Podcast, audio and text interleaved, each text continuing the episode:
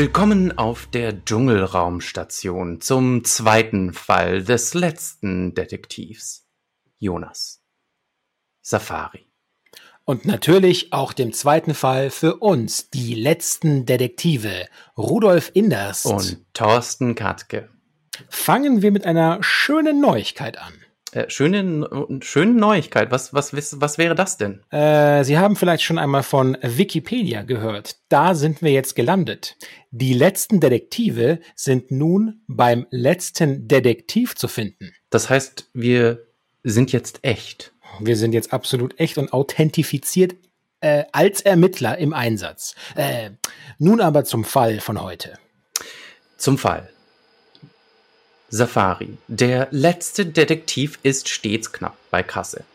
Daher verwundert es auch wenig, dass er nach kurzem Zögern den lukrativen Auftrag eines Herrn namens Oleander Quarz annimmt. Quarz ist 109 Jahre alt und Teil des babylonischen Geldadels. Vorgeblich geht es ihm darum, Jonas für die Suche nach seiner Assistentin zu beauftragen, die sich angeblich mit wichtigen Dokumenten abgesetzt hat. Jonas Ermittlungen führen ihn und seinen treuen Supercomputer Sam nicht nur in die reichen Quartiere der Stadt, sondern wenig später auch ins Weltall. Doch was die beiden dort vorfinden, hätte Jonas sich vermutlich nicht in seinen schlimmsten Albträumen vorgestellt.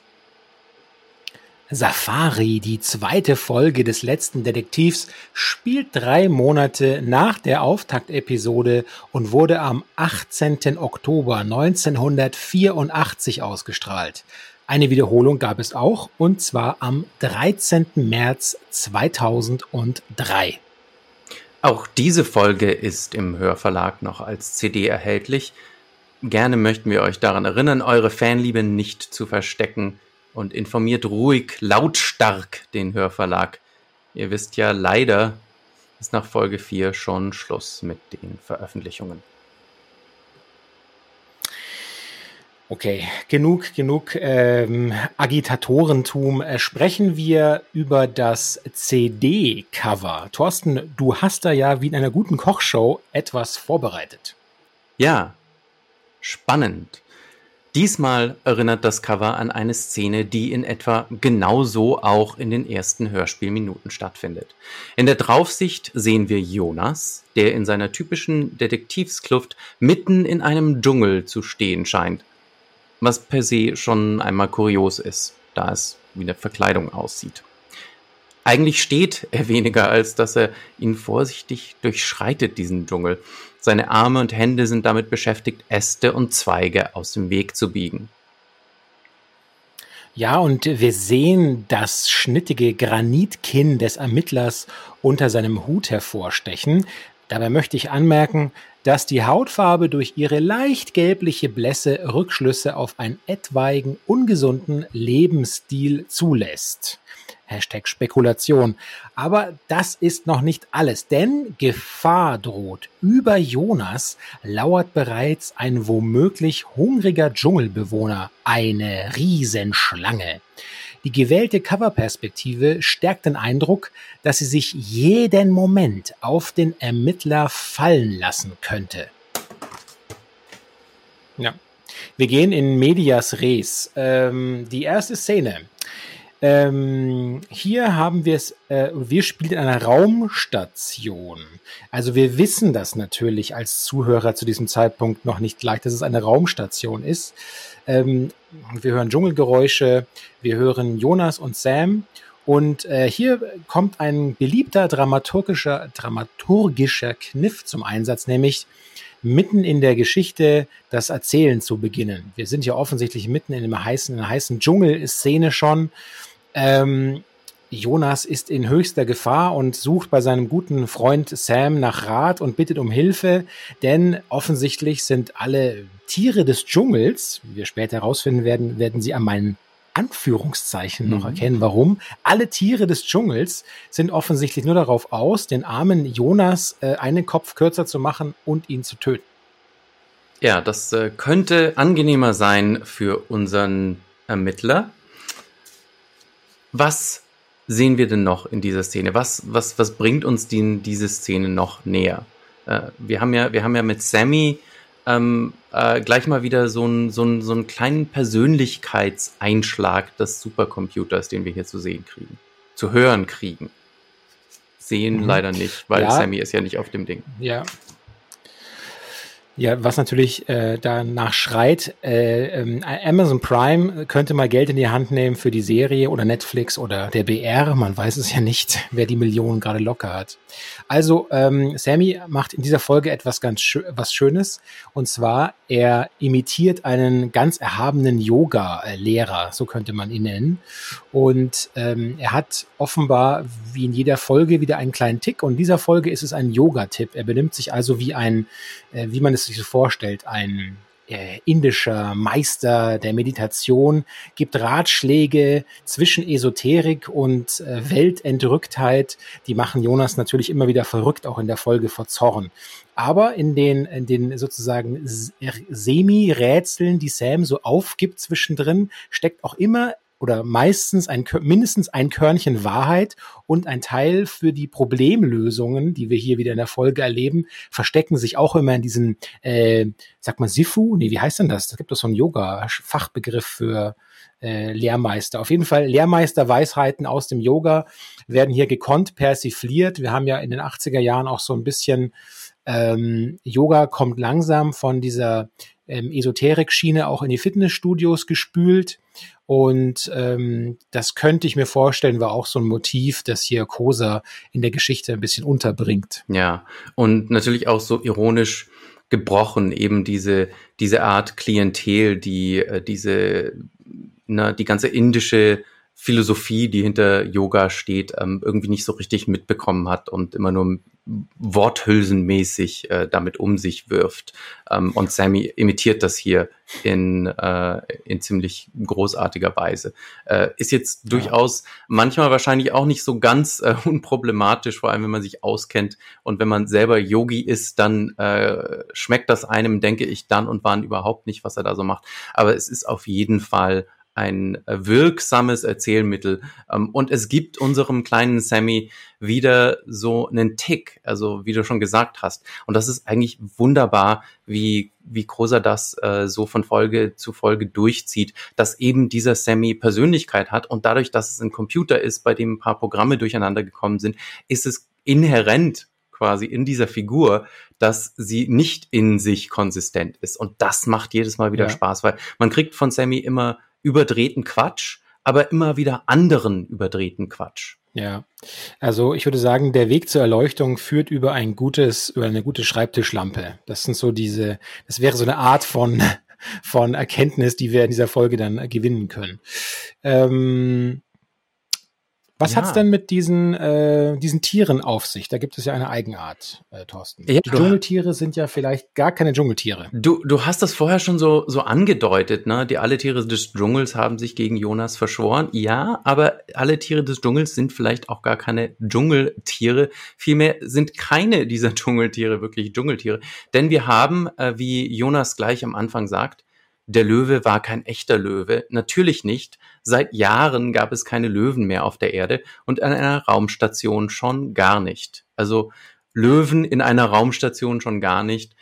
Klar, aber Löwen gibt's auch auf der Erde äh, scheinbar schon nicht mehr. Und das ist eine sehr ähnliche Konstellation, wie wir sie auch bei Philip K. Dick haben in Do Androids Dream of Electric Sheep, ne, die Electric Sheep, ähm, äh, dann auch schon aus dem Titel und äh, in der Filmversion von Blade Runner, wo auch direkt visuell dann Bezug genommen wird auf diese nicht mehr existenten biologischen Tiere dass wir auf einer Raumstation sind, okay, jetzt sind wir also, ähm, haben wir einen ganz, einen ganz schönen Sprung gemacht von Episode 1, jetzt sind wir mitten im Weltall.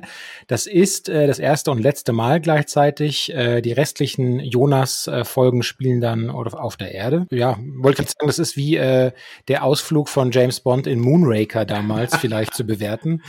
Ähm, mir persönlich, ich finde Moonraker persönlich einen ganz schlimmen Bond-Film, aber das ist ganz, ganz persönlicher Geschmack.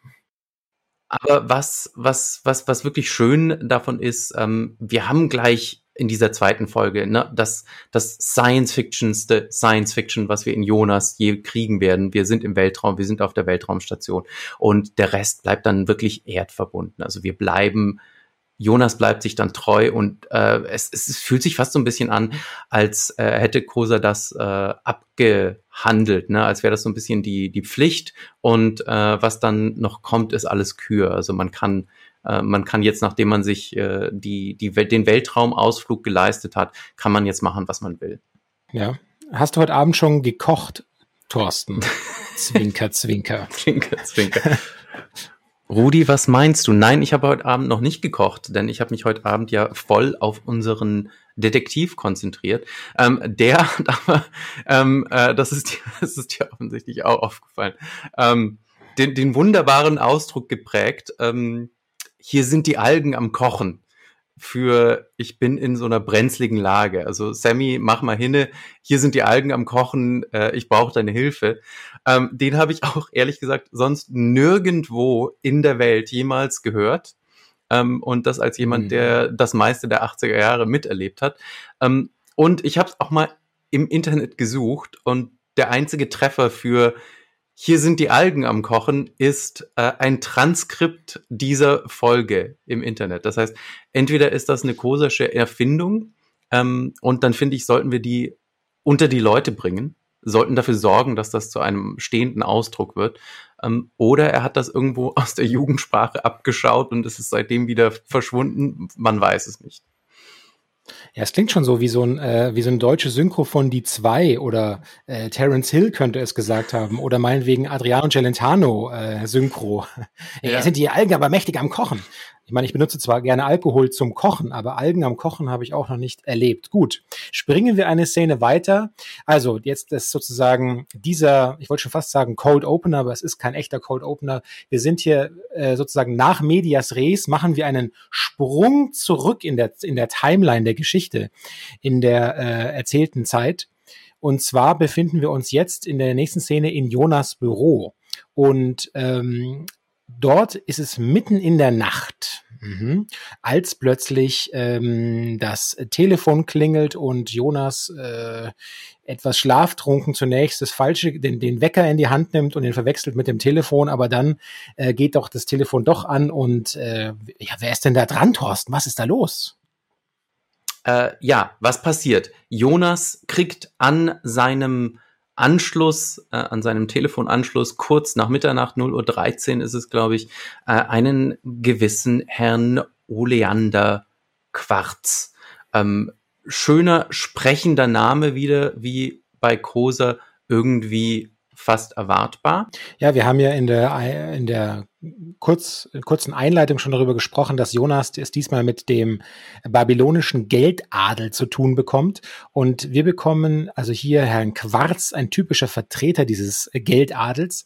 Er ist ähm, ein älterer, sehr alter, vielleicht ähm, älterer Herr, der vermutlich auch eine gewisse Körperfülle erreicht hat und eigentlich alles, was man sich unter einem geldigen, reichen, alten Sack so vorstellt im, im kollektiven Gedächtnis, wird er sofort in wenigen äh, äh, Strokes sozusagen abgerufen als Bild, dass man als, als Eindruck gewinnt, wenn man sich vorstellt, dass, dass die beiden miteinander telefonieren. Ja, also er ist ein sehr erfolgreicher Großindustrieller, eben mit reichlich Geld ausgestattet und mit reichlich Sachmitteln ausgestattet. Und ähm, kurioserweise äh, möchte er Jonas einen äh, Auftrag erteilen. Genau, einen Auftrag zu einer Suche. Und dann sind wir mhm. direkt im, im, im Hardboy-Genre wieder verortet. Aber äh, was ich ja vorher noch sagen wollte, Oleander Quarz, wieder so ein koserscher Name, wo äh, Assoziationen frei werden und wo vielleicht gewollte, vielleicht nicht gewollte Ideen dahinter stehen. Ich habe mal nachgeschaut, Rudi, im Heilpflanzenlexikon. Ja, wo du jeden Tag Sachen nachschlägst. Ich äh, lebe ja eigentlich im Heilpflanzenlexikon. Ähm, und Oleander ist, ähm, wie ich natürlich davor schon wusste, weil ich ja jeden Tag im Heilpflanzenlexikon mir eine neue Pflanze raussuche, die ich dann studiere. ähm, Oleander ist eine ganz beliebte Gartenpflanze, klingt auch sehr schön natürlich ähm, die aber aha, in allen Teilen giftig ist. Ähm, oh. Zitat aus dem Heilpflanzenlexikon verlinken wir euch auch in der Beschreibung. Der Oleander hat keine anerkannte medizinische Anwendung. Alle Pflanzenteile sind wegen der vorhandenen Cardenolide giftig. Also ähm, der Herr giftig äh, auf jeden Fall schon mal. Und äh, wenn wir da noch ein bisschen weitergehen wollen, Quarz äh, kennt man, ne? 80er äh, Jahre, jeder hatte eine Quarzuhr in den 80ern. Ähm, Quarz äh, kann man je nachdem, welche Etymologie da man akzeptieren möchte, entweder aus einem mittelhochdeutschen Wort für Zwerg ableiten oder ein polnisches Dialektwort, das hart bedeutet. Ähm, das ist alles äh, so Bergbau, äh, ähm, wo, das, wo das alles herkommt. Und der Herr Quarz ist damit also, wenn man das zusammennimmt, entweder ein Giftzwerg oder ein hartes Gift. Äh, auf jeden Fall nichts Gutes verheißt dieser Name. Das hat Kosa da auch schon eingebaut. Ja, und daran erkennt man ganz gut, dass hier wieder ähm, ein typischer Tropos eines asymmetrischen Machtverhältnisses aufgezeigt wird. Derjenige, der die Macht und Sachmittel verfügt, der kann nach Belieben im Grunde auf die Niedrigverdienenden, auf die kleinen marginalisierte Randgruppe in der Gesellschaft zugreifen, wann er möchte. Wir erleben nämlich, dass zwar Jonas hier einen auf mächtig selbstbewusst macht und sagt, egal was Sie von mir wollen, rufen Sie morgen an, aber als er dann doch hört, dass hier ähm, einiges auch an Geld eventuell dahinter steckt oder in, winkt, in Aussicht gestellt wird, da knickt Jonas ein und sagt, okay, so viel ist dann meine, mein Schlaf und meine Würde mir doch nicht wert. Ich höre mir zumindest einmal an, was der Auftraggeber möchte. Ja, das ist das eine. Und was wir noch beobachten können, ist, dass wir in diesem, das Quarz fragt, das mag, klingt ein bisschen seltsam, aber er fragt zunächst einmal während des Gesprächs auch sehr neugierig ab, ähm, wie tough denn Jonas wirklich ist. Also er spricht ihn auf seine Vergangenheit als Kämpfer an, äh, wo er wurde als Soldat wie ausgebildet. Das kommt Jonas zwar ein bisschen komisch vor, aber er gibt dann eben, äh, gibt dann eben an, wo er was, welche Ausbildungsschritte er erlebt hat und das scheint Quarz auch zufriedenzustellen. Und da gibt es eine interessante Parallele. Äh, ja. Komma, Thorsten. Komma, Rudi, ähm, die Parallele, die natürlich wunderbar hier reinpasst, weil es geht uns ja wie Jonas. Wir sind ja alle große Freunde von Humphrey Bogart und äh, vor allem seiner Paraderolle in Casablanca. Äh, wenn man sich den Film anschaut, äh, dann äh, ist nämlich Teil dieser Figur Rick in Casablanca, dass sie äh, auf der idealistischen Verliererseite im spanischen Bürgerkrieg gekämpft hat. Äh, das hat Jonas dann mit seinem Idol auf eine gewisse Weise auch äh, in common. Also äh, ganz klar da wieder so ein, so ein, so ein leichter Verweis auf äh, zumindestens äh, eine Figur, die Humphrey Bogart mal gespielt hat. Ähm, ja, aber Geld, ne? Also über Geld sollten wir vielleicht nochmal reden. Und äh, zwar, mhm. äh, wie viel Euros Vorschuss dem Jonas denn da gleich auf sein Online-Banking-Konto kontrolliert von Sammy transferiert werden. Ähm, äh, ja, vielleicht äh, nenne ich es einfach mal gleich beim Namen, 1000 Euro Vorschuss und Jonas ist höchst erfreut. Udi, was schließen wir daraus? Äh, dass wir bereits zu dem Zeitpunkt äh, mit Online-Banking zu tun haben und dass der Euro wesentlich mehr wert zu sein scheint als unser Euro. Und das sieht man später vor allem daran, als Jonas jemand mit einem 10-Euro-Schein bestechen kann. Ja. Also als ich zum letzten Mal versucht habe, mit einem 10-Euro-Schein jemanden zu bestechen, habe ich aus einem Jochbeinbruch nichts, nichts bekommen. Äh, am wichtigsten aber hier und auch das wieder extrem prophetisch von Koser, wollte ich was Coser nennen. Der Coser. Cent wird genannt als Untereinheit, that's quite cozy. Der Cent wird genannt als Untereinheit des Euro oder wie er sagen würde, des Euros. Und genauso ist es ja heute auch. Ja? Also wieder ein ähm, prophetischer Volltreffer von Cozy. Ja, Cozy Koser und sein prophetischer Cent. Ähm, äh, in der zweiten Folge, ne? in der ersten Folge kriegen wir einen Euro, in der zweiten Folge äh, Euros und Cents. Also da sind wir äh, schon, also da liegt er ziemlich gut. Ähm, ja, und ich glaube, der Euro, seit er eingeführt wurde, hat niemand äh, erfolgreich, irgendjemand, der mehr als acht Jahre ist, äh, mit äh, einem 10-Euro-Schein äh, bestochen. Insofern ähm, können wir durch mal aus, durchaus mal annehmen, dass der ein Euro äh, ein bisschen mehr wert ist, als äh, er es heute ist und auch als er es vor 15 Jahren vielleicht war. Ja, wir haben dann praktisch dieses Telefonat. Ähm, es geht darum, wie gesagt, Jonas soll diese Sekretärin suchen, die vorgeblich mit wichtigen Dokumenten eventuell durchgebrannt sein könnte. Ähm, das also Jonas akzeptiert den Auftrag, äh, legt auf und dann wendet er sich, weil er ja ein Fuchs ist. Er hat ja eine sozusagen vorübergehende Paarbeziehung keine feste Paarbeziehung. Das ist, da legt er sehr drauf Wert, aber es könnte sich auch ändern, zu Judith.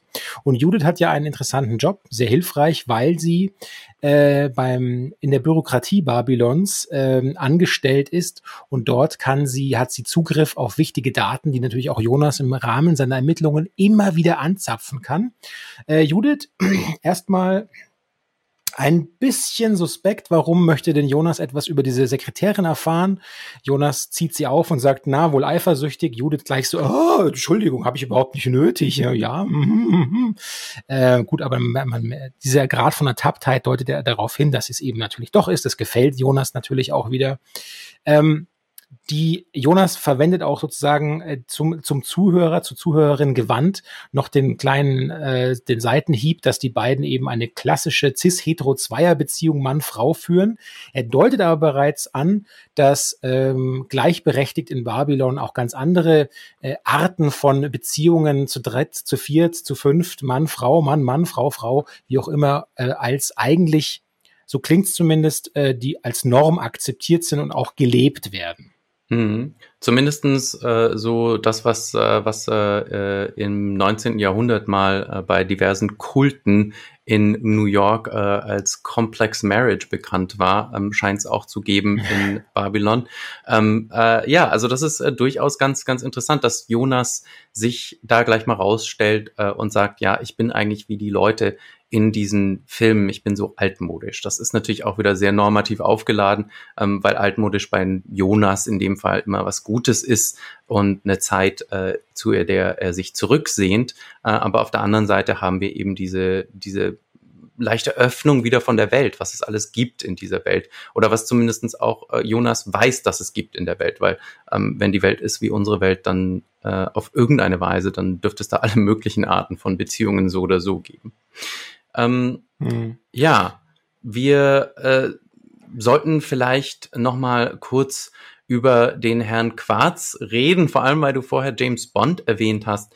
Ähm, ja, sag, sag uns noch mal was über den, den Darsteller vom, vom äh, Oleander Quarz. Ja, gesprochen wird er von Wolfgang Büttner. Und zu Büttner hast du dir ein paar Aufzeichnungen ja noch gemacht, wie ich sehe hier. Ich habe da mal was vorbereitet. Ja, Büttner äh, wurde geboren 1912 in Rostock und starb dann 1990 in Gauting bei München und war in den 50er bis 70er Jahren hauptsächlich ein, ein sehr bekannter Charakterdarsteller äh, im westdeutschen Fernsehen vor allem. Ähm, hat auch andere Sachen gemacht, aber hauptsächlich kannte man ihn aus äh, Produktionen der 50er, 60er, 70er Jahre, ähm, zum Beispiel äh, des BR und anderer ARD-Fernsehanstalten. Mhm. Und hier zahlt sich Genre-Leidenschaft wieder einmal aus, denn Science-Fiction-Fans ist er vielleicht am ehesten für seine Rolle als ethisch eher minder bemittelten, man könnte gar sagen diabolischen Wissenschaftlers Turenne in der Folge Nummer 6 von Raumpatrouille bekannt. Also bei Orion sollte es jetzt klingeln. Nicht nur der Erotikversand, wir reden natürlich von der sehr klassischen Science-Fiction-Serie aus Deutschland. Ja, und äh, da hat er auch schon ein sehr, sehr ziemlich, nee, diabolisch hast du gesagt, Rolle, eine Rolle, die sehr an einen James Bond-Bösewicht erinnert. Und äh, ab den 60er Jahren ähm, äh, hat der Mann äh, vor allem im Synchronbetrieb äh, äh, Flagge gezeigt. Er hat ähm, äh, eine weiter, immer weiter fortschreitende Lähmung äh, erlitten und äh, sich dann mehr oder weniger verlegt, mehr auf seine seine Sprechrollen und nicht mehr so sehr auf die Schauspielerei. Wobei, wenn man da in äh, die Credits reinschaut, passiert auch noch einiges äh, in dieser Zeit. Und die Synchronrolle, an die ich da besonders denke, ist die von Blofeld, in der er in Man lebt nur zweimal, James Bond von 1967, äh, Donald Pleasance als Ernst Stavro Blofeld synchronisiert. Also man kann durchaus sagen, dieser Mann kann Bösewicht. Ich möchte äh, PS das ist witzig, dass ähm, wir jetzt gerade diesen, also wir haben über Moonraker gesprochen, den ich fürchterlich finde, und wir sprechen aber, man lebt, man lebt nur zweimal, das ist mein Lieblingsbond tatsächlich, ja. Also ähm, Judith, Judith verrät jetzt Jonas im Laufe dieses Gesprächs, ähm, wo die Sekretärin denn lebt, wo er sie finden kann, wo er sie auffinden kann. Überdies ist die Sekretärin ein, ein Best-of an seltsamen Charaktereigenschaften, unter anderem, glaube ich, einen schwarzen Gurt in Karate äh, und was weiß ich, was sie alles noch auf sich vereint. Sie macht Einzelwanderungen in Island und in Zentralaustralien zum Beispiel. Ja, wie man das so macht. Das kennt man. Ja, richtig. Das machen wir ja auch jeden Morgen. Ähm, Stimmt. Und jetzt ist es so, dass äh, uns, wir, wir erfahren jetzt in Folge zwei öffnet sich sozusagen die City Map von Babylon so ein bisschen, denn Jonas wird jetzt in, in einen reichen Teil der Stadt gelotst, und zwar Babylons Westen heißt er nur. Die Münchner unter euch, äh, die werden sich natürlich fragen, Moment, äh, Westend, das äh, war ja jetzt früher nicht unbedingt der reichste Teil Münchens, stimmt, aber hier ist Babylons Westen äh, eben der, der reiche Teil der Stadt und der um sich, also dort angekommen, ist es so, dass Jonas, pardon, und Sam sich erstmal in eine Bar zurückziehen, um dort so ein bisschen zu besprechen, wie gehen wir jetzt vor? Also sie wissen schon, sie sehen einen oder sie, sie wissen, dass ein Wohnblock-Tower, ein großer, irgendwie gleich in der Nähe da so ist und da lebt die Frau, aber ähm, wie kommen wir jetzt da am besten rein? Wie ist der Plan? Und da wird in der Bar besprochen, während der Gastro-Roboter immer mit, ähm, ich glaube, fürchterlich nasaler Stimme sagt, hier ist ihr Getränk und hier ist ihre Abrechnung. Äh, hier bekommt Jonas einen äh, Gastroschock aufgetischt. Äh, Thorsten, was hat's damit auf sich? Ja, der arme Jonas muss einen Sünd Brandy äh, trinken, ähm, den er dann auch mit äh, der wunderbaren Aussage äh, kommentiert.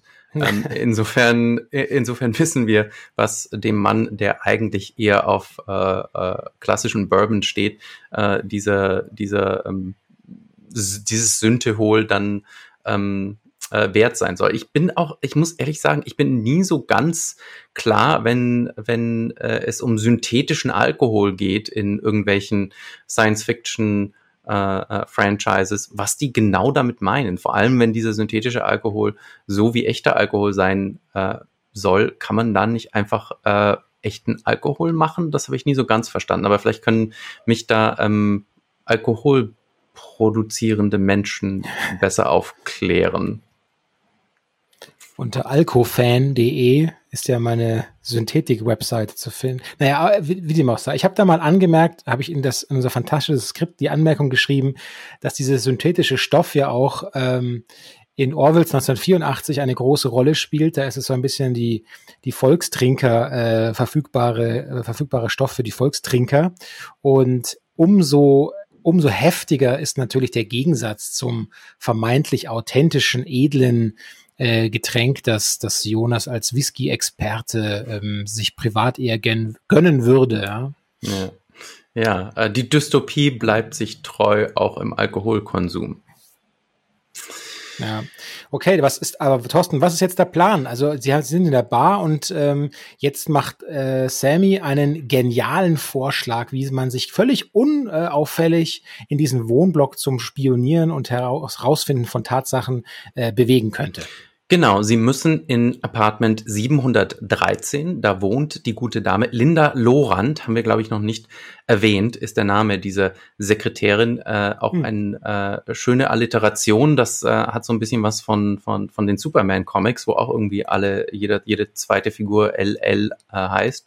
Ähm, Linda Lorand, ähm, äh, ob sie verwandt, verschwägert ist mit Werner Lorand, wissen wir nicht.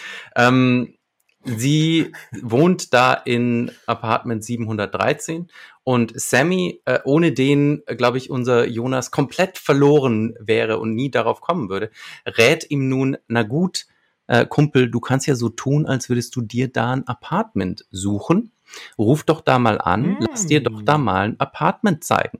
Und Sammy weiß auch schon genau welches, denn er hat durch seine äh, keine Ahnung, Hackertouren durch diverse Datenbanken erfahren, dass Apartment 813, also direkt darüber, frei ist. Das ist natürlich eine wunderbare Fügung der, der Narratologie, denn äh, dann lässt sich Jonas gleich mal dieses Apartment zeigen. Und äh, das führt uns dann zum Ort, in dem äh, Linda Lorand ihr Apartment hat, nämlich dem Turm zu Babel. Und ich denke, da sollten wir nochmal drüber reden. Was ist denn dieser Turm zu Babel und was sagt der wieder aus über unsere Welt hier? Genau, ich wollte noch äh, kurz reinwerfen, ehe du über äh, babylonische Wohnverhältnisse referierst, ähm, dass natürlich äh, vor Ort, als Jonas schon mitten in dieser leeren Wohnung steht, das ist natürlich nicht allein, ja, sondern er wird begleitet von einer Security, die, äh, das ist, ähm, die nicht ganz den Charme eines schmierigen Immobilienmaklers äh, hat, sondern eher so,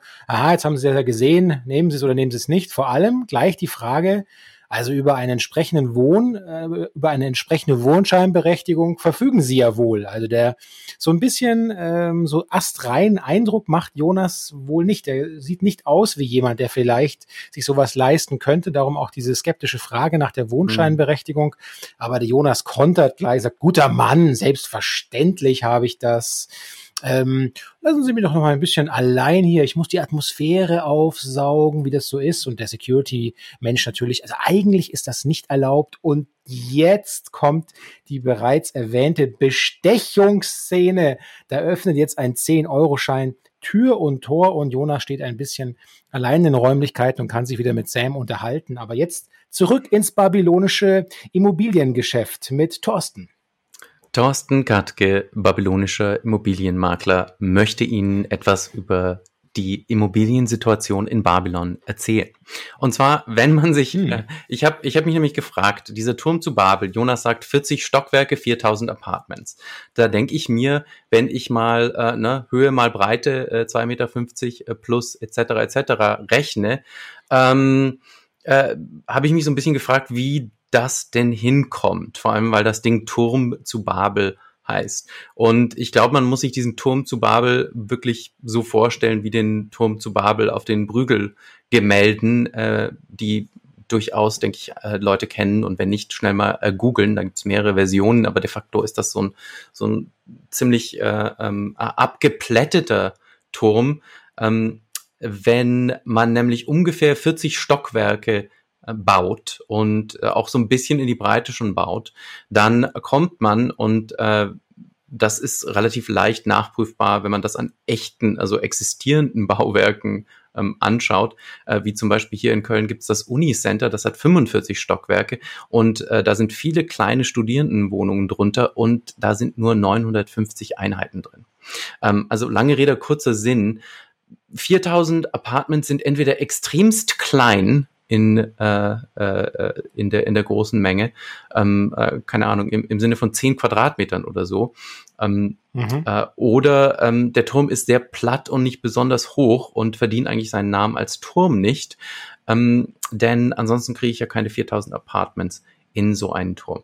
Was es mit diesem Turm auf sich hat, und das, das merken wir auch äh, in dem Moment, wo dann Jonas in den Keller geht und wieder mit Sammy redet und Sammy ihm dann eröffnet, dass dieser, äh, dass dieser Turm äh, ein Fensteröffnungssystem hat, das aus der Mitte des letzten Jahrhunderts, also 50er, 60er Jahre des 20. Jahrhunderts stammt. Das ist einer dieser Bauwerke, die sich da ausgebreitet haben in den 60er, 70er Jahren äh, in Deutschland.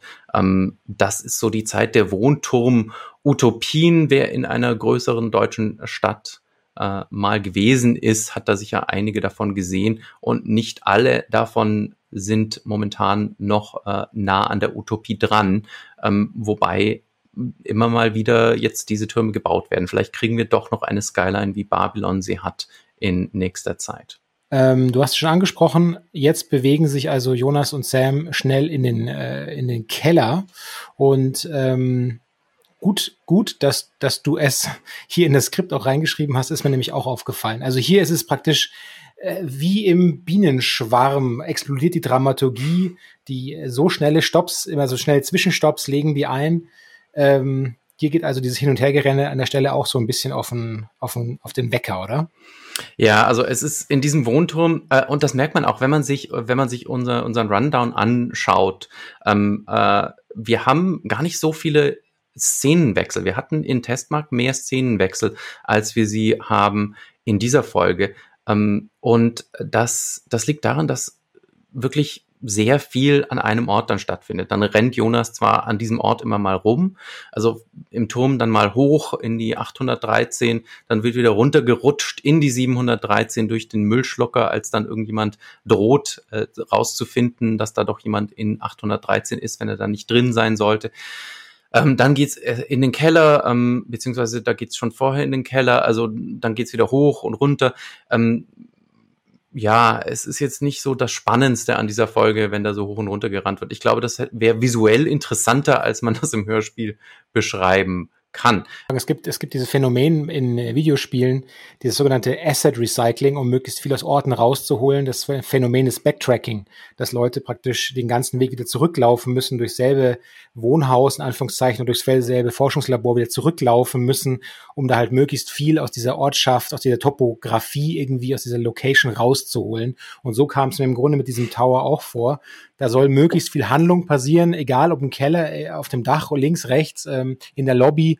Na gut, okay, also um es nochmal runterzubrechen, wir haben praktisch erster Halt, Apartment, nicht das richtige Apartment, aber um reinzukommen. Zweiter Halt, es geht runter in den Keller Dort äh, beschließen Jonas und Sam den geschickten Kameratrick, denn wie können wir uns ins echte Apartment reinschleichen? Ah, wir werden die Security-Kameras einfach äh, beschwindeln und stellen ihnen das falsche Bild vor die Klassiker. Linse gefühlt.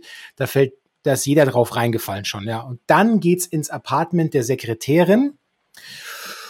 Die finden sie nicht vor. Ähm, da sind sie jetzt kommt mir so von vor ein bisschen frustriert, weil sie jetzt nicht so, aber sie finden einen weiteren Hinweis, wo es weitergehen könnte. Ja, werden wir dann noch erfahren. Und es wird ganz kurz politisch, weil sie sprechen darüber, über die, ähm, ja, über die Eigentums, das Eigentumsobjekt PKW, das Auto als Kostenfaktor. Und ähm, Jonas merkt an, dass es zwar für eine recht luxuriöse Wohnung, ich glaube 40 Quadratmeter. 40 Quadratmeter, ja ja. Okay, so wie sehr luxuriös in, ja, in dieser Welt. Und aber, sie sagt, er sagt, also für eine solche Wohnung reicht es, aber für ein Auto, da müsste man ja eine Millionä Millionärin sein. Und es hat mich natürlich erinnert an diese berühmte aktuell ja wieder ähm, Diskussion der Grünen als Verbotspartei. 5 D-Mark für ein Liter Benzin. Das wird ja auch immer den äh, Grünen zugeschrieben. Es ist aber unser fast schon politischer Auftrag, heute einmal darauf hinzuweisen, finde ich, dass es ursprünglich nicht seitens der Grünen initiiert wurde, sondern von einem FDP-Politiker und einem Schwaben. Das erklärt natürlich alles. Heinrich Freiherr von Lersner sprach bereits eben 92 schon von diesen 5 D-Mark für einen Liter Benzin. Damit sei dies gesagt. FDP-Politiker und Schwabe. Also ähm, da ist wohl Sparsamkeit angesagt. ähm, ja. äh, die, was ich interessant finde an der, an der ganzen Sache ist, äh, ne, weil, weil das Benzinauto an sich ist ja auch eigentlich ein, ein äh, Objekt aus der Welt von Jonas. Das heißt, ähm, womöglich sind das dann Elektroautos, wenn man eins hätte.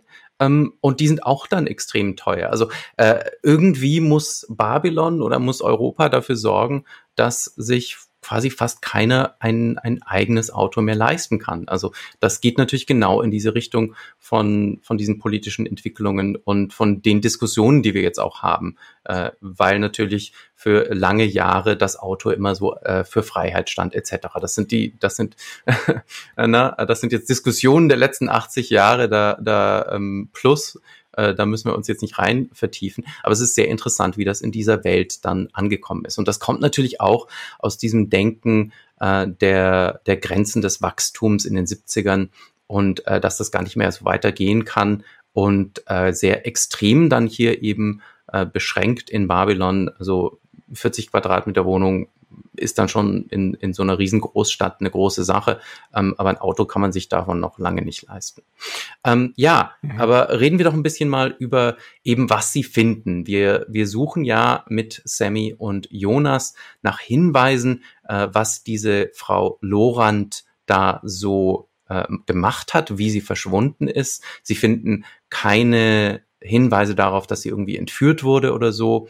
Ähm, sie muss also wirklich selber gegangen sein. Das spricht erstmal für die äh, Hypothese von Quarz oder die Aussage von Quarz, dass sie verschwunden ist mit irgendwelchen Dokumenten. Ähm, aber ja, worüber stolpern jetzt unsere, äh, ja, unsere Retter der Nacht? Was finden die da eigentlich? Äh, also sie, sie schauen in der, äh, in der Wohnung rum und ihnen fällt auf, dass die Dame einen Holo-Fernseher quasi hat.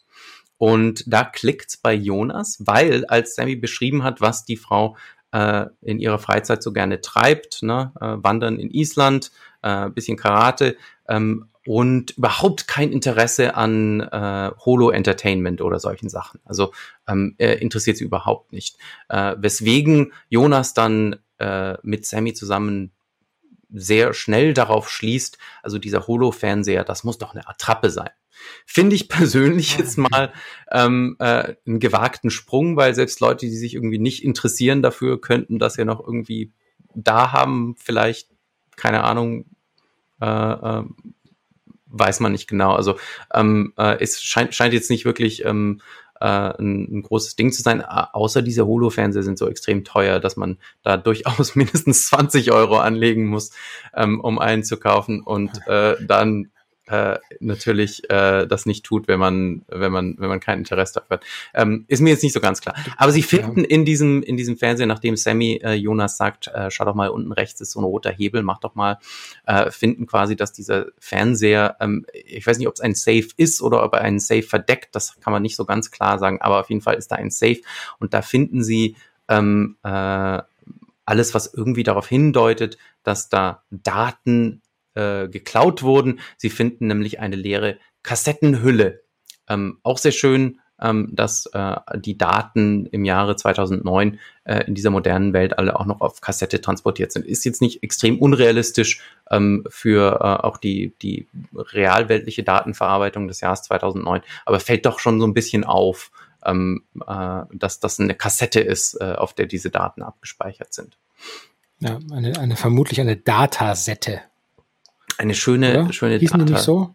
Ähm, Eine Datasette waren das, waren das speziell? Es gibt ja, es gibt ja diese, diese Backup-Kassetten, ähm, da, da sind, sind die, die, die Backup-Experten hier versammelt, ähm, die alle mal gehört haben, dass Daten auf Kassetten gespeichert waren und die alle mal irgendwelche ähm, 80er Jahre Videospiele gespielt haben, wo man irgendwie Kassetten einspeisen musste, aber ansonsten nicht Ja, genau, so und ich dachte, das ist für den C64 das Kassetten, das genau, das Kassettenlaufwerk praktisch für den C64, ich glaube, die Dinger hießen Datasette.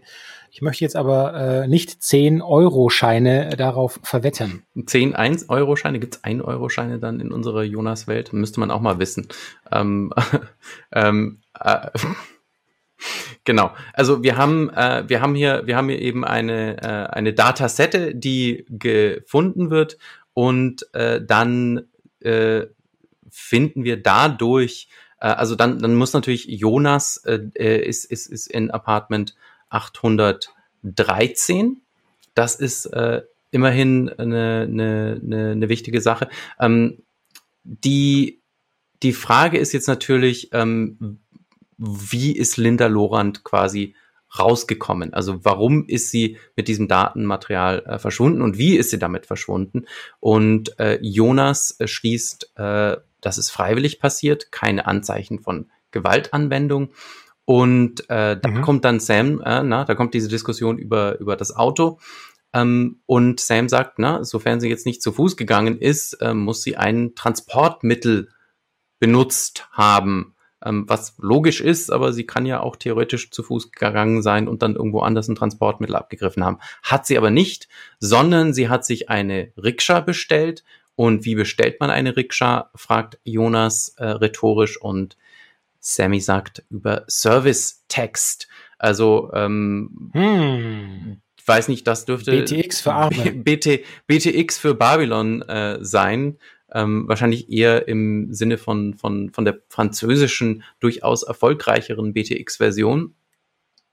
Ähm, genau, also hat eine Rikscha bestellt und dann findet Sammy raus natürlich äh, durch äh, seine, sein Schwärmen durch die Datennetze, wo diese Rikscha hingegangen ist. ähm, äh, hingefahren ist, ähm, für 11 Euros, muss auch sehr teuer gewesen sein, ähm, zum Orbidrom nämlich, dem Raketenflughafen von Babylon, außerhalb von Babylon.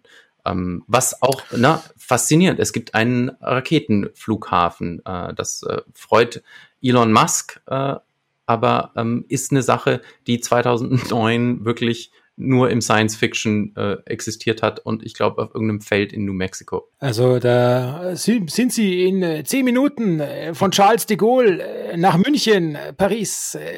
Der Transrapid heißt also hier Orbi, Orbi et Urbi Drom und äh, Jonas dann vor Ort und hat dann einen, lässt sich dann durch einen geschickten, lässt Sam einfach einen wunderschönen, äh, ein schönes Porträt ausdrucken, ein Bild von von LL Cool J, wie ich sie intern nenne jetzt, also LL. Und ähm, mit diesem schönen Bild bewaffnet kann Jonas dann abfragen, an welchem Schalter denn die Frau gesehen wurde. Und es dauert nicht lang, da findet er auch der eine entsprechende Ansch oder ein äh, Servicepersonal, ein Ansprechpartner, der erinnert sich an die Dame. Und an dieser Stelle, da haben äh, Thorsten und ich ein bisschen überlegt, weil es ist das zweite Mal sozusagen, dass hier eine, ja, eine Stelle auftaucht, die würde man vermutlich heute anders, äh, oder bin mir ziemlich sicher, würde man anders schreiben. Der, der Kollege, der hier uns am Schalter äh, begegnet, der, ähm, ja, der, definier, sagen wir mal so, die neutrale Einführung wäre, er wertet, er kann sich deshalb auch so gut an äh, LL erinnern, weil sie so unmöglich gekleidet war. Und äh, Jonas sagt dann, ach, äh, lässt ihn also erst ausreden und ähm, wie er sich dann echauffiert und Jonas im, im, Monolog oder denkt dann darüber nach, ah ja, und was ist praktisch mein lieber Freund hinter dem Schalter? Was ist eigentlich dein modischer Gegenentwurf? Und er beschreibt dann eben äh, recht harsch so einen Typen äh, eines, sagen wir mal, ja, über, über, übermodisch Bewusstsein, denn unterhinter könnte man natürlich schon ein Lesen, eine, eine, Homosexualität, eine Homosexualität herauslesen, ähm, die äh, einigermaßen schroff kommentiert wird von Jonas. Und das erinnert uns oder hat zumindest auch erinnert an die Art und Weise, wie ähm, der Treppen, äh, der Zeuge in dem ersten Fall dargestellt wurde, als es um die Zahnpasta ging, den Jonas so übertölpelt äh, hat. Hm. Ja, also auch wieder ähm, normativ äh, so, so ne, links abgesägt ähm, äh, was ist denn das für einer? Sieht aus wie irgendwie so ein psychedelischer Johnny Weissmüller, sagt er, glaube ich. Ähm, also ähm, hat nichts Gutes für, für, den, für den Mann übrig. Ähm, äh, es, ist, es ist wirklich so eine Sache. Ähm, ich, ich habe mich gefragt, wie kommt es dazu? Ähm, naja, es ist äh, durchaus äh, äh, klar, dass hier jemand über eine, eine Subkultur schreibt, der nicht so wirklich viel darüber weiß, außer den Klischees, die halt kolportiert werden. Hm aber ähm, es, es, es hat hier immer so einen Beigeschmack, dass es negativ konnotiert wird. Also auf der einen Seite wird uns ge gezeigt, das sind Leute, die in dieser Welt existieren. Auf der anderen Seite sind das eigentlich immer nur Nebenfiguren, die von Jonas so ein bisschen abgewatscht werden. Und das ist eine Sache, ähm, die, äh, die mir heute bei jedem Wiederhören ähm, äh, unschöner daherkommt. Ähm, gut, ja. aber ähm, reden wir äh, darüber, was denn passiert an äh, diesem Flughafen am nächsten Tag, ähm, denn äh, wir haben noch eine kurze Szene in Jonas Büro. Jonas fährt wieder zurück nach Hause in sein Büroapartment äh, und Quarz hat ja gesagt, er wird ihn anrufen, um sich Bericht erstatten zu lassen. Jonas erstattet Bericht und ähm, hat also rausgefunden, dass diese Frau Lorand zu einer stillgelegten Raumstation geflogen ist. Ähm, da äh, wieder äh, ein, eine Referenz auf Folge 1, wo auch schon die Nachbarin des äh, äh, armen Onkel Adrian davon gesprochen hat, dass es da hm. Vergnügungssatelliten gibt, auf die man reisen kann. Also das ist quasi dann eine von diesen von diesen Vergnügungssatelliten. Nur dies, die ist halt äh, ja ähm, nicht mehr in Betrieb, aber gehört eben dieser Firma, die dem Herrn Quarz gehört und deswegen äh, hat sie sich dann dahin verabsentiert. Warum das jetzt genau, äh, ist mir ehrlich gesagt, ähm, also wenn man da, wenn man, wenn man jetzt Jonas ist und drüber nachdenkt, ja. warum, wenn diese Frau ja doch eigentlich abhauen will vor Quarz.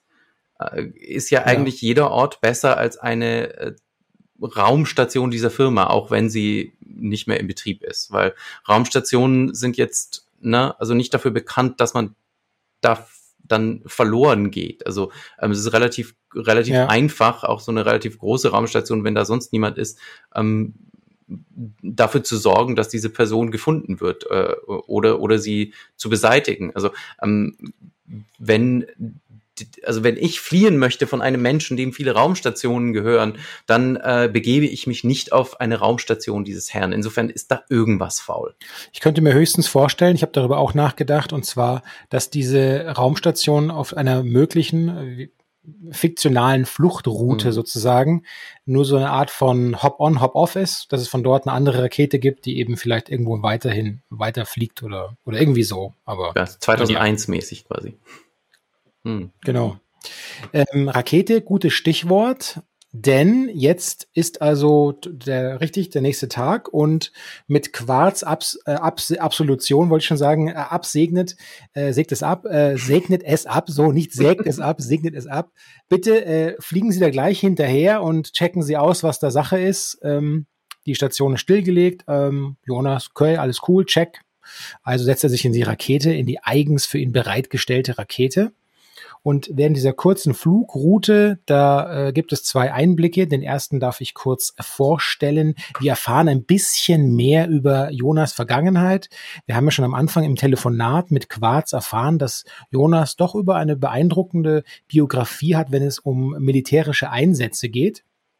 Und hier wird das wieder aufgegriffen. Hier heißt, hier reflektiert Jonas so, ah, ich erinnere mich, der Flug war sehr ruhig, ich kann das gut beurteilen, weil ich selber in meiner Vergangenheit viel geflogen bin zu solchen Ein oder bei solchen Einsätzen. Also ich kann gut beurteilen, ob das eine gute Pilotin ist oder nicht. Und bei dem Stichwort Pilotin übergebe ich an Thorsten. Ja, denn äh, auch hier ähm, wieder äh, direkt aus den 80ern, ich glaube, das ist so aus den Schlagzeilen gegriffen, natürlich in Kosas Welt ähm, ist man, man sieht immer wieder so die, die, die Welt der, der 40er, 50er, ähm, die Welt von Chandler und äh, äh, Dashiell Hammett irgendwie durchblitzen, also diese äh, sehr 1950er ähm, heteronormative ähm, äh, Welt, die, die uns da präsentiert wird. Auf der anderen Seite kommen natürlich dann auch die 70er, 80er rein und Frauen sind in allen möglichen Rollen anzutreffen und hier eben auch in der Rolle der Raketenpilotin. Ähm, das mag oder mag nicht damit zusammenhängen, dass gerade in dieser Zeit, äh, also 1983 ist äh, mit Sally Wright die erste Amerikanerin ins Weltall gestartet, nachdem 20 Jahre davor mal eine Kosmonautin im Weltall war. Vielleicht hm, war das eine Sache, die in den Schlagzeilen war, die ihn da irgendwie beeinflusst hat, kann man jetzt spekulieren. Aber auf jeden Fall die Welt, in der ähm, äh, auf eine gewisse Weise die Gleichberechtigung äh, doch so weit fortgeschritten ist, äh, dass es anscheinend äh, relativ viele Pilotinnen dann von Raketen auch geben dürfte. Weil es wird jetzt nicht so bemerkt, hm, als wäre das, das eine Besonderheit. Ja. Wir kommen dann in der Geschichte, äh, die, der Flug, Flugdauer ist wirklich sehr kurz. Äh, Landung bemerkt er sehr sanft gelandet. Hier wird dann noch logisch erklärt, warum äh, Jonas eben ähm, seine Waffe, die er mitführt, abgeben muss. Klar, weil wenn sich ein Schuss löst, Außenhülle durchschlägt, äh, ganz gefährlich, ganz gefährlich, geht nicht, Waffe bitte abgeben. Sam ist übrigens auch dabei, diesmal als äh, mit einem technischen, ja, also Wahnsinn. Nicht nur Sam 2 mäßig, sondern man könnte fast sagen Sam 3, weil er wurde nochmal heftig für die Space-Variante hier gepimpt, dass er wirklich einen guten, eine gute Verbindung zu seinem äh, Muttermodul in, in Jonas Büro nach wie vor hat. Also ein geschickter Kniff, um so äh, Sam natürlich wieder wie gehabt dabei sein zu lassen. Und jetzt innerhalb der Raumstation, mh, hm, da habe ich kurz, muss ich zugeben, vorher ein Skript gesehen und dachte mir, reibe ich mir die Augen. Jetzt ist mit Thorsten die Tastaturexplosion durchgegangen. Also hat einen ganz, ganz liebevollen, lange Erklärung zu dem Thema Raumstation verfasst. Thorsten, bitte. Ich äh, möchte das jetzt hier nicht ausbreiten, ähm, aber ich habe mir durchaus Gedanken dazu gemacht, denn ähm, äh, was, was letztlich, worauf es letztlich hinausläuft, wir sind bei Jonas nicht in der Hard Sci-Fi unterwegs. Also ich glaube, das muss man sich immer komplett aus dem Kopf schlagen. Denn diese Raumstation gibt so ein bisschen wenig Sinn, wenn man sie unter den Gesichtspunkten der äh, real existierenden Physik und der Gegebenheiten äh, im Erdorbit anschaut. Äh, Jonas sagt, er sei rund 4000 Kilometer entfernt äh, von Sammy, wenn er mit Sammy redet. Ähm, wie das zu verstehen ist, entweder äh, gibt es eine Raumstation im, im tieferen Erdorbit, die äh, internationale Raumstation zum Beispiel fliegt in 400 Kilometern Höhe plus minus über unsere Köpfe ungefähr alle eineinhalb Stunden äh, einmal. Ähm, das heißt, äh, da wäre man dann unter Umständen 400 Kilometer mal, aber auch irgendwie ähm, halb um den Erdball. Ähm, es gibt irgendwie nicht so wahnsinnig viel Sinn. Äh, was Sinn geben würde, wäre ein Erdorbit äh, 4000 Kilometer weg. Das scheint angedeutet zu sein, so wie das äh, Skript das präsentiert, äh, dass die Rakete da äh, hinfliegt. Ähm, äh, und die Weltraumtechnik ist in der Jonas-Welt um einiges weiter, als sie bei uns ist, weil ähm, äh, wenn so ein Space Shuttle mal ähm, durchaus Stunden, Tage braucht, äh, je nachdem wie die Flugroute ist, um zur internationalen Raumstation zu fliegen, noch 2009, ähm, äh, dann geht das relativ schnell in die zehnfache Höhe zu dieser Raumstation. Also ähm, gibt also wenig, bisschen wenig Sinn. Ähm, was auch ein bisschen wenig Sinn gibt, ist 4000 Kilometer sind im sogenannten inneren Van Allen Gürtel, der hauptsächlich dafür bekannt ist, dass da eine relativ hohe Strahlung herrscht und dass es keine gute Idee ist, wenn man da Mensch oder Maschine längere Zeit belässt. Also auch keine ideale äh, Verortung für eine Raumstation. Aber gut, ähm, die Raumstation selbst ist eine relativ klassische Torus-Raumstation, äh, also die Art mit dem, mit dem Kringel. Äh, äh, der Herr Quarz wird ja auch als Kringelkönig bezeichnet, so als der Mann, der Raumstationen baut. Ähm, mhm. Also die Art von Raumstation, die schon 1903 von Konstantin Tsiolkovsky erdacht wurde, die dann äh, 1929 äh, nochmal weiterentwickelt wurde, die in den 50ern so einen Boost gekriegt hat als sie im äh, in, in, in quasi Space Race von von äh, Werner von Braun äh, vorgeschlagen wurde, nochmal so als als äh, Zwischenstation äh, in den Weltall. Und 1975 äh, es ein Design gab, den sogenannten Stanford Torus, der mich durchaus sehr erinnert an diese Raumstation. Das ist, vielleicht kennt man das, das sind so die bekannten Bilder von Raumstationen ähm, die in, die, in diesen Kringeln dann auch ganze Flüsse und äh, Häuser und äh, Wälder ja. sind. Ne? Und das erinnerte mich dann eben an diese Safari-Raumstation. Ja. Also wie Thorsten schon angedeutet hat am Anfang, wir reden hier eben nicht von, von klassischer Hard Sci-Fi, weil die, äh, die technologische Ausarbeitung beziehungsweise die Plausibilität, die dieses Subgenre von Science Fiction auszeichnet, hier eben eher mangelhaft ausgeführt wurde. Ähm, aber was, wir können es natürlich verzeihen, wenn wir mit so exzellenten Gesprächs oder mit so exzellenten Dialogen zwischen Jonas und Sam, während sie auf der Raumstation unterwegs sind, äh, dauernd wieder, äh, wieder alles wieder mehr als gut gemacht. Ähm, wir können aber auch noch eine andere Sache festhalten, und zwar die absolut klassische Hardboiled oder Film Noir Detective-Trope des Ermittlers, dem zu Beginn der Ermittlungen nicht die Wahrheit gesagt wird und der quasi von seinem Auftraggeber übers Ohr gehauen wird. Die kommt hier schon in Folge zwei das erste Mal vor. Genau, weil ähm, das ist nämlich der große Reveal. Dann Oleander Quarz ähm, hat Jonas hergelockt auf diese Raumstation um ihn zu jagen in einem nachgestellten Safari-Park auf der Raumstation. Und da sind wir dann wieder in der Anfangsszene, ähm, wo ganz klar wird, dass Jonas quasi von Roboterlöwen gejagt wird und das ist Teil von Oleander Quarzs Plan. Ähm, der, äh, das hat man auch schon am Anfang äh, in, in Sammys äh, kurzer Biografie über Quarz gehört, äh, der ja auch Mitglied im internationalen Jagdclub Halali ist ähm, äh, also ähm, auch schon schön angelegt. Das ist so super. Ähm, äh, der der, der ja. auch eine andere Art von Jagd äh, hier macht.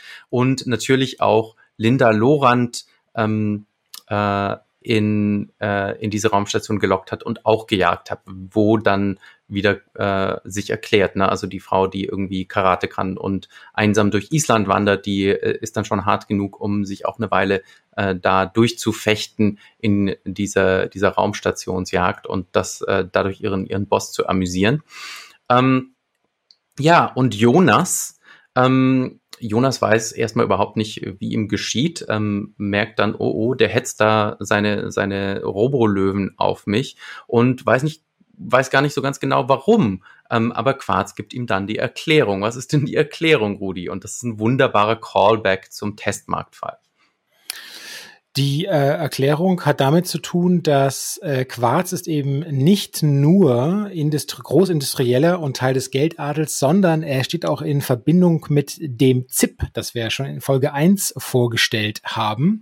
Äh, und es ist ihm ein Dorn, sagt man ein Dorn im Auge? Nee, Doch, das sagt man ein Dorn im Auge. Dorn im Auge? Wie schmerzhaft es eigentlich Aua. ist. Au. Ich denke an so einen Reißzwecke. Oh, oh Gott. Auf jeden Fall, dass hier Jonas sich mit den vermeintlich Falschen angelegt hat. Das ist natürlich neben der reinen Tatsache der Jagd auch noch etwas, was extrem befriedigend ist, wenn dieser private Ermittler, dieser Schnüffler hier einfach sein wohlverdientes Ende findet. Ja, also ähm, äh, auch schön, äh, man nimmt Bezug auf das, was vorher passiert ist. Man hat zwar episodische Episoden, aber äh, man hat nicht, was ja oft der Fall ist, ähm, in, äh, in diesen episodischen Serien noch bis in die 90er rein, dass irgendwie fast so getan wird, als wäre die Folge davor nicht passiert. Und äh, das, das ist bei Jonas anders und das ist schon schön, äh, ähm, das in der gleich in der zweiten Folge zu merken. Nun, ähm, ja. was man natürlich Kosa äh, in dieser Folge noch nicht vorwerfen kann, aber ähm, was man aus dem Wissen, dass da noch weitere Folgen kommen, die so laufen, durchaus so ein bisschen äh, ankreiden kann. Es ist so ein bisschen, also ich will jetzt nicht sagen, es ist so ein One-Trick-Pony, aber es kommt schon sehr oft vor, dass Jonas von Auftraggebern übers Ohr gehauen wird. Das ist natürlich eine Trope, das ist natürlich ganz klar, dass das in das Genre gehört, ähm, aber Kosa bedient sich dieser Trope durchaus äh, oft. Also der arme Jonas man zweifelt so irgendwann nach 10, 20 Folgen wirklich an seinem Intellekt, weil er sich andauernd wieder übers Ohr hauen lässt. Ähm, das ja. äh, kommt schon sehr oft vor. Ja.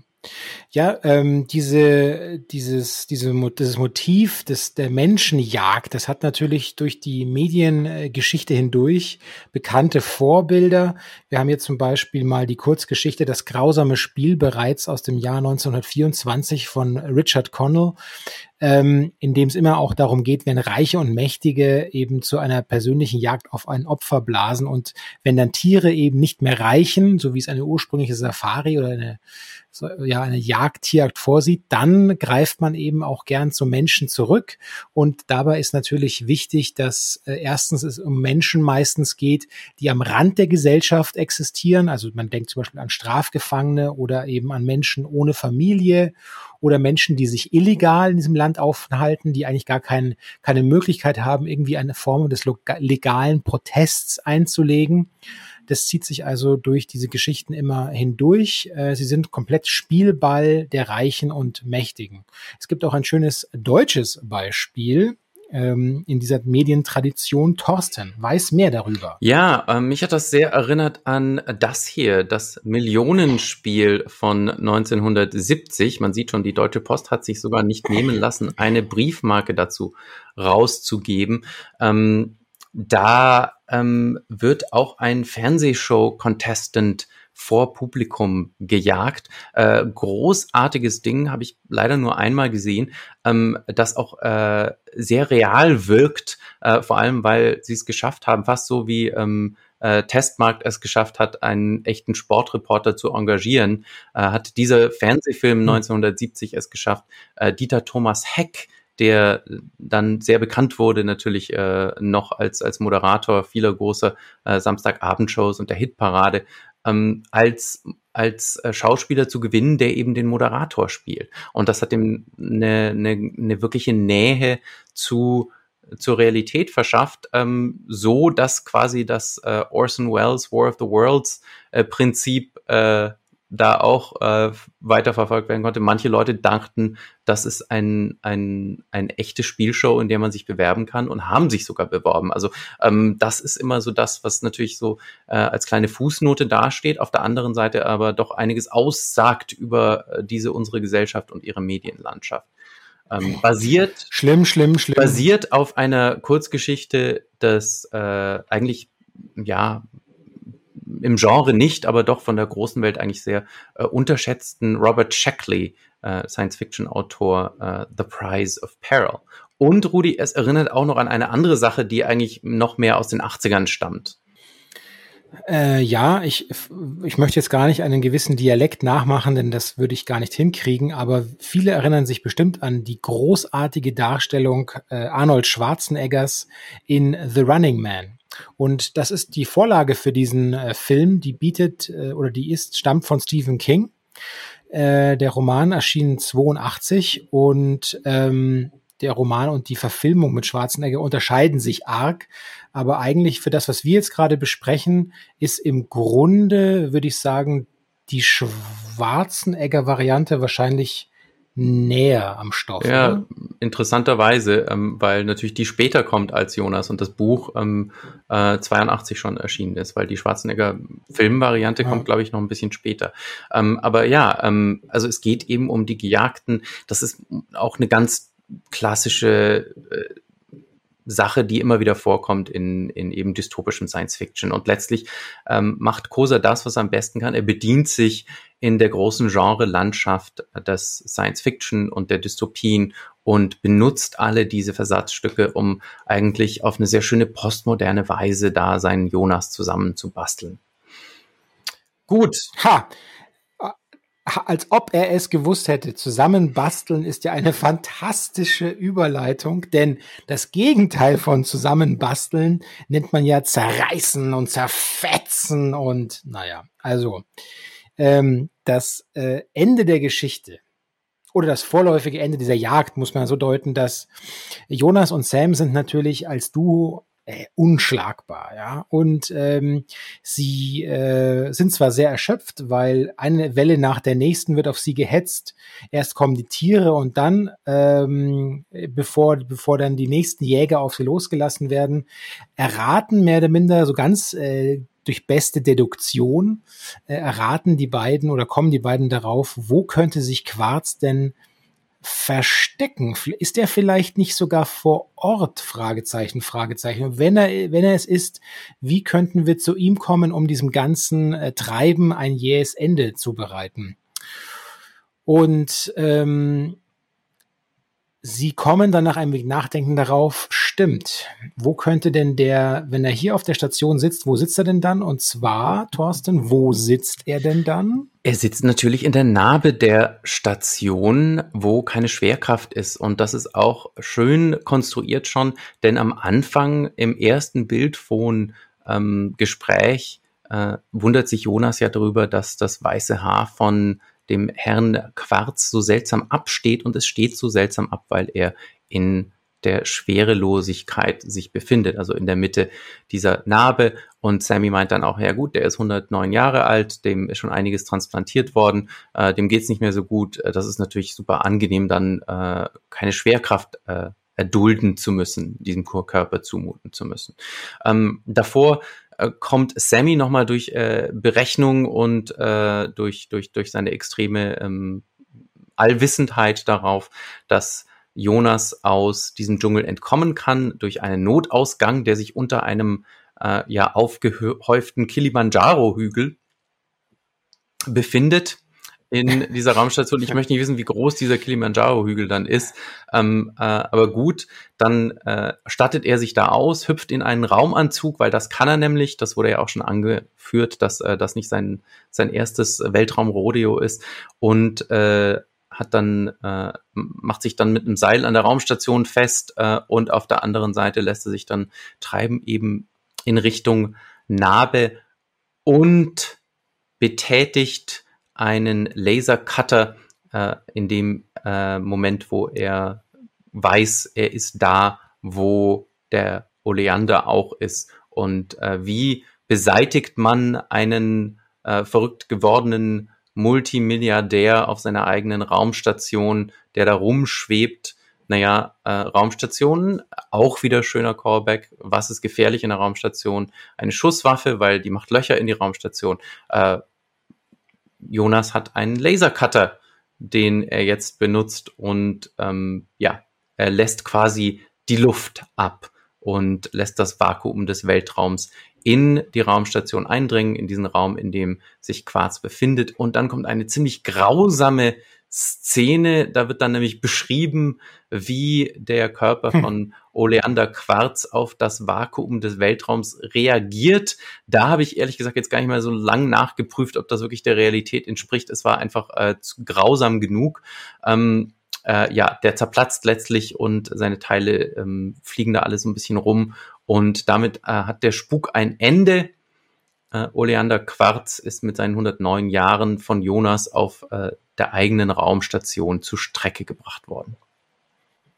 Ja, ein paar Sachen kann man da noch sagen. Also ich hatte da, als diese Szene beschrieben wurde mit dem, mit dem Vakuum, dachte ich sofort an Gerd Fröbe, der in Goldfinger aus der Maschine gesaugt wird der auch eine rechte Leibesfülle hat, aber durch dieses kleine Fensterchen rausgezogen wird.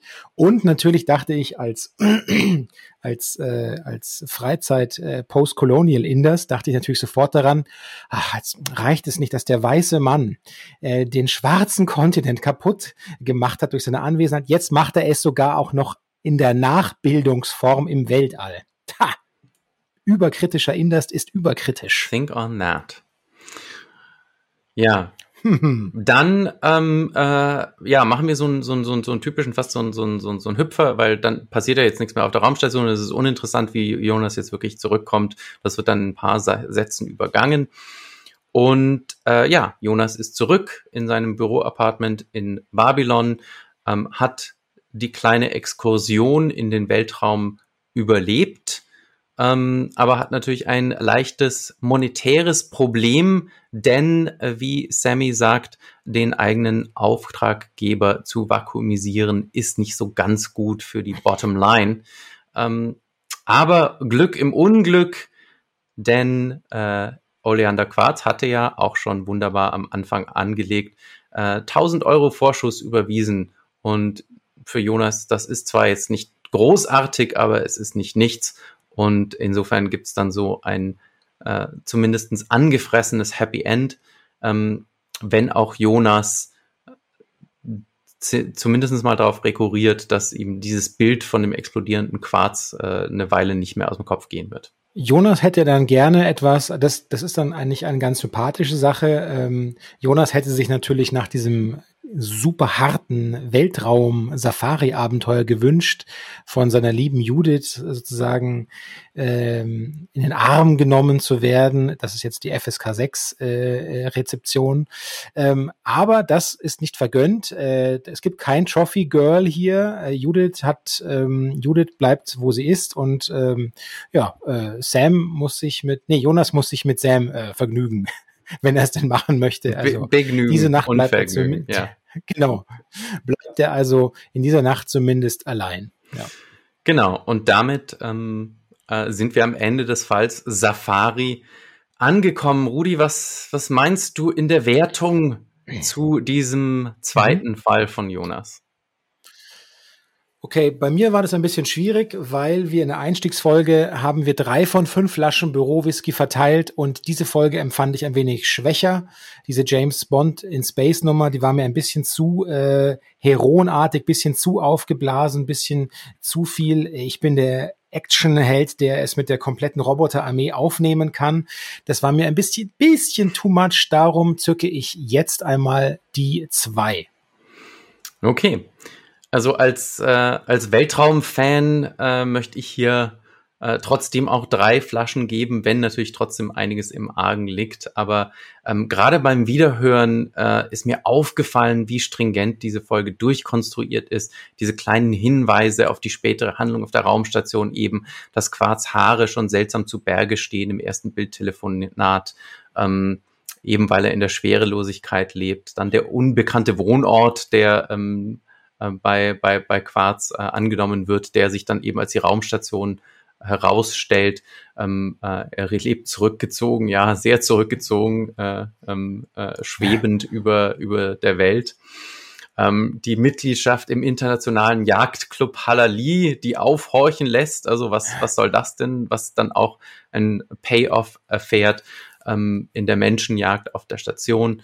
Äh, die Sekretärin, die martialisch ist und Karate kann, äh, womit Sammy und Jonas erstmal nichts anfangen können, was dann aber ähm, am Ende relativ äh, eindeutig ist, warum das eine Bewandtnis hat. Ähm, also Jonas und äh, die Frau Linda Lorand, äh, beide mit so einer Einzelkämpfer-Persönlichkeit, die sich dann eben wacker schlagen in Safari. Ähm, äh, Jonas etwas besser als sie, vielleicht auch, äh, weil sie keinen Sammy hat denn wer keinen Sammy hat, der ist ein bisschen verloren. Also finde ich handwerklich gut gemacht und deswegen äh, hat man immer ein bisschen was Neues zu entdecken in dieser Folge, wenn man sie nochmal hört. So als Fan äh, finde ich drei Flaschen Whisky angemessen. Dann sind wir also im Mittel bei zweieinhalb Flaschen und ich sage Prost. Prost und äh, bitte äh, echte Whisky und kein, kein Sündzeugs für uns. Das kommt uns nicht in die Kehlen. Ähm, wenn auch ihr uns den letzten Detektiven virtuell zuprosten wollt, dann empfehlt uns. Und zwar nicht nur über Bildfon bei der Familie, sondern auch über die diversen sozialen Medien. Abonniert uns bei YouTube und beim Podcatcher eurer Wahl und besucht unsere Website www.dieletztendetektive.de. Schreibt uns Feedback an sam at dieletztendetektive.de Schaut vorbei bei Instagram at die letzten Detektive und auf Twitter. Hash, äh, Hashtag. Hashtag ist super. Ach. Und auf Twitter at letzte Detektive und vergesst nicht, wir sind jetzt auch auf Wikipedia. Sammy, klappt das Bett raus. Mann, hier sind die Algen am Kochen.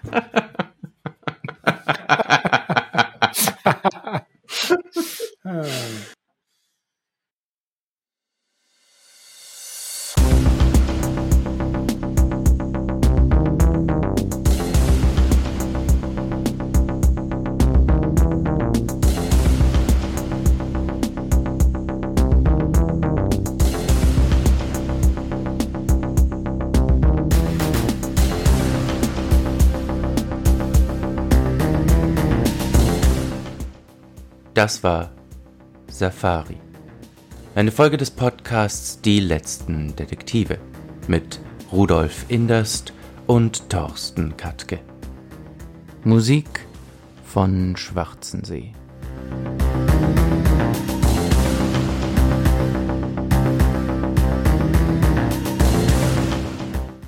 Eine Produktion aus dem Jahre 2021. Redaktion Rudolf Inderst und Thorsten Katke.